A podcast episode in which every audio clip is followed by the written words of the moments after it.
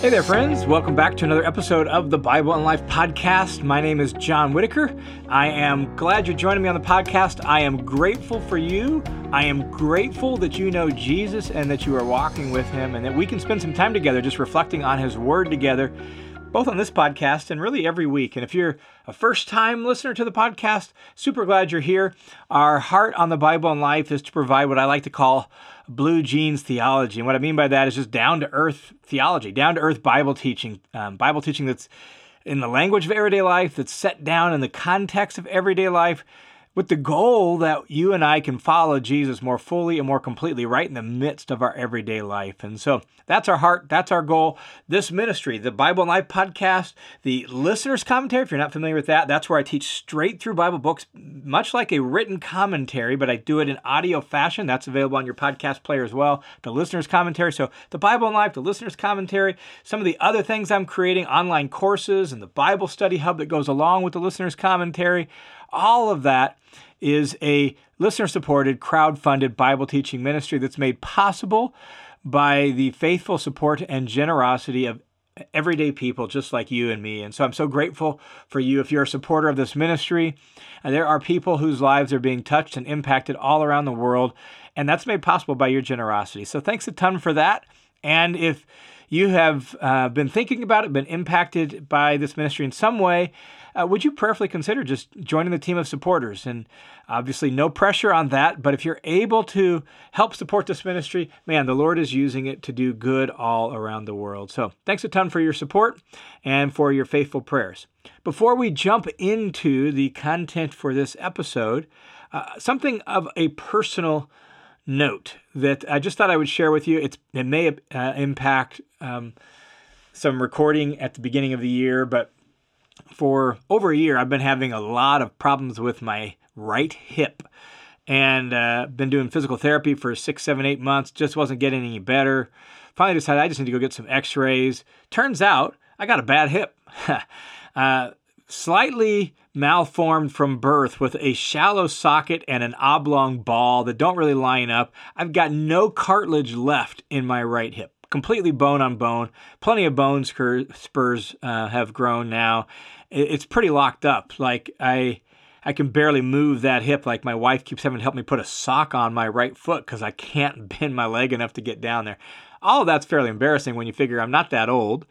Um, and yet it's just a byproduct of playing lots of sports on a hip that um, just wasn't quite didn't quite come out of the womb quite right right? Uh, so here's what that means is january 4th i'm actually having hip replacement surgery. So i'm about six weeks or seven weeks or so. Um, and um, recovery on that doesn't sound like it'll be too awful if everything goes smoothly and so but i just wanted to mention that may impact uh, if i'm able to get some recording done for the first of the year ahead of time or not we'll see how it all plays out um, with all the doctor's appointments and whatnot. But would you would you just pray about that for me? Pray for uh, quick healing, for smooth surgery, for financial provision. Right, working on your own as I do. I got pretty poor health insurance, and so uh, just pray that the Lord would take care of all the details of that, work all that sort of stuff out.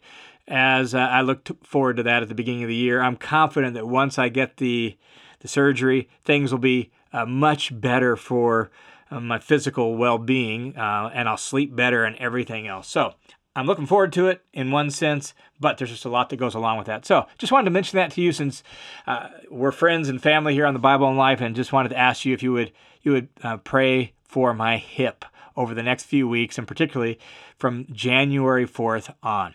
All right, on this episode wanted to jump into a phrase again that shows up in um, 2 Corinthians chapter 7, right at the end of verse 1. It's just a little phrase, and I think it's a very important and powerful phrase that's worthy of our reflections. Here's the phrase perfecting holiness in the fear of God. Perfecting holiness in the fear of God. And that phrase, to put it in the, it's obviously it's just part of a sentence. Here's the whole sentence. Here's all of verse 1. Therefore, Having these promises, beloved, let us cleanse ourselves from all defilement of flesh and spirit, perfecting holiness in the fear of God. Um, and notice it's based on these promises. Therefore, having these promises, and that takes you back to the end of chapter six, right? Where where he talks about he strings together a series of Old Testament quotes that's all about how God's going to come and dwell with his people, and he's going to call them his children, his sons and daughters, and we're going to be united with him, and we're going to be like his temple as people. Uh, not a physical um, building temple, but a fleshly human temple among whom God's going to dwell, and that's who we are. So he's going to live among us, and we'll be his sons and his daughters. Therefore, because that's the truth, because we're going to be God's temple and He's going to dwell among us. Therefore, having these promises, let us cleanse ourselves from all defilement of flesh and spirit, perfecting holiness in the fear of God. And the word holiness is, again, it's one of those Bible words, those religious words that sometimes we don't just pause and reflect on. What does it really mean? And the basic idea of the word holy is Uh, set apart or different or unique or distinct.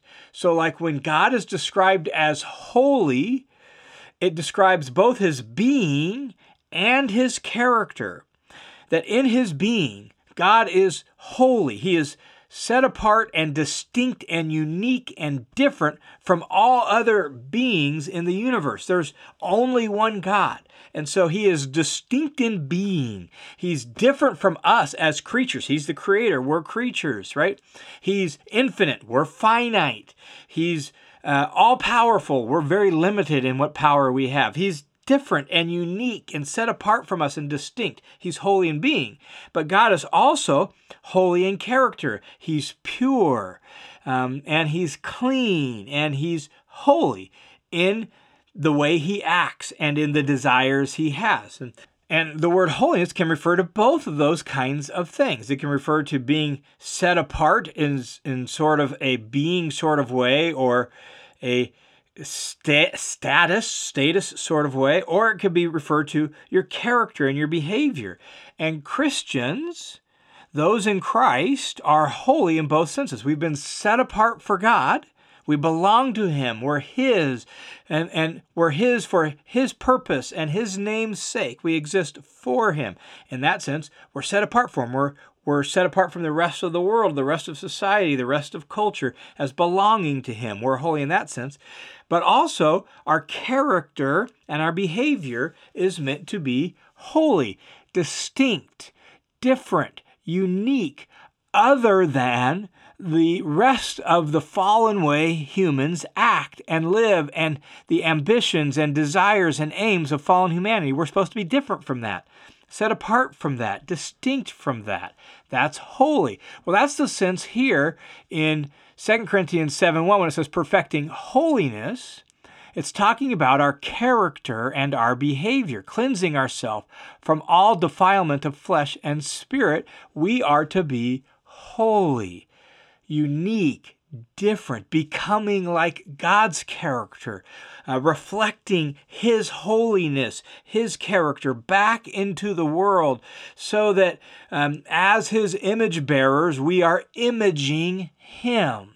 And that's really at the heart of what it means to be created in His image. It means that we reflect Him, we image Him into this world. And so, by virtue of our character and our behavior, we are to do that, and hence the call perfecting holiness in the fear of, of God. And notice that last phrase, in the fear of God.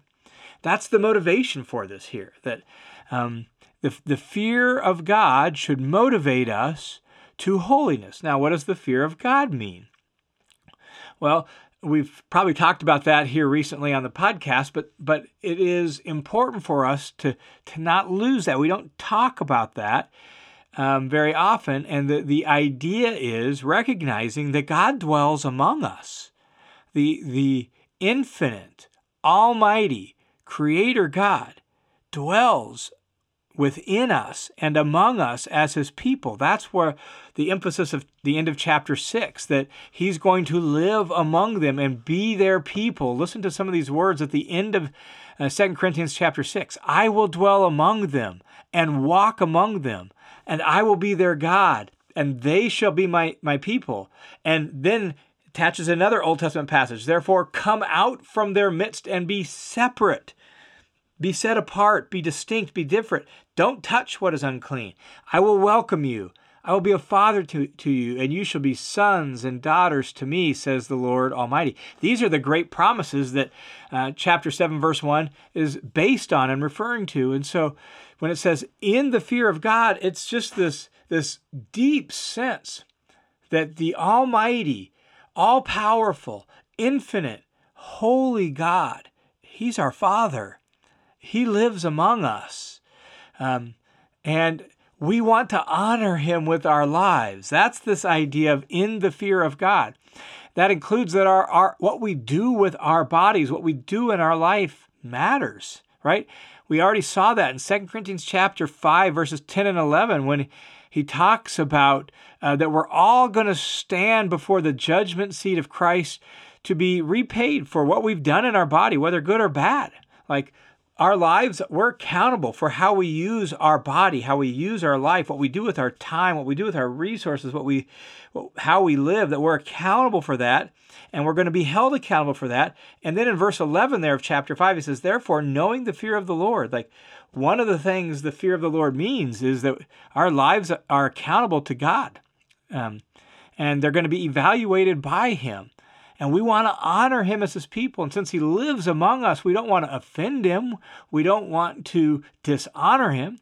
Uh, since we're living also as his image bearers in a fallen world and a fallen culture, we certainly don't want to drag the name of Jesus through the mud, right? We don't want him to sully his name by and image him poorly, so we want to honor him. Now, again, all of that has to be understood in the context of the circle of grace. We're in Christ. We're fully forgiven. We're fully reconciled to God. He's for us. He nothing can separate us from the love of God in Christ. He loves us devotedly. And so we're secure in his love, we're secure in his grace. But that love should motivate us to say, I want to honor my Father. I want to please him. I want to use my life for him. I want to be a good image bearer of him. So Lord, help me do that. That's the motivation here for holiness. And notice it says perfecting holiness. Like it's not it's not like we just are motivated to ah, I'll, I'll just kind of be holy enough. I'll be a little bit holy, right? If we really want to honor God and we really love him and we really want his name to be put up in lights and we really want to to bring glory to his name and be a good image bearer, then it's not just like, eh, I'll do a little bit of holiness. That's that's good enough. I want to perfect it. And the idea of perfected is, is, is bring it to completion, bring it to its intended goal. Like we're, we're, we're, we're resolving and completing holiness. Like that's our dream, that's our desire. Now, the reality is, we know that um, between now and the time we we we go to glory, that's that's that's a high standard that we'll probably never fully reach, right?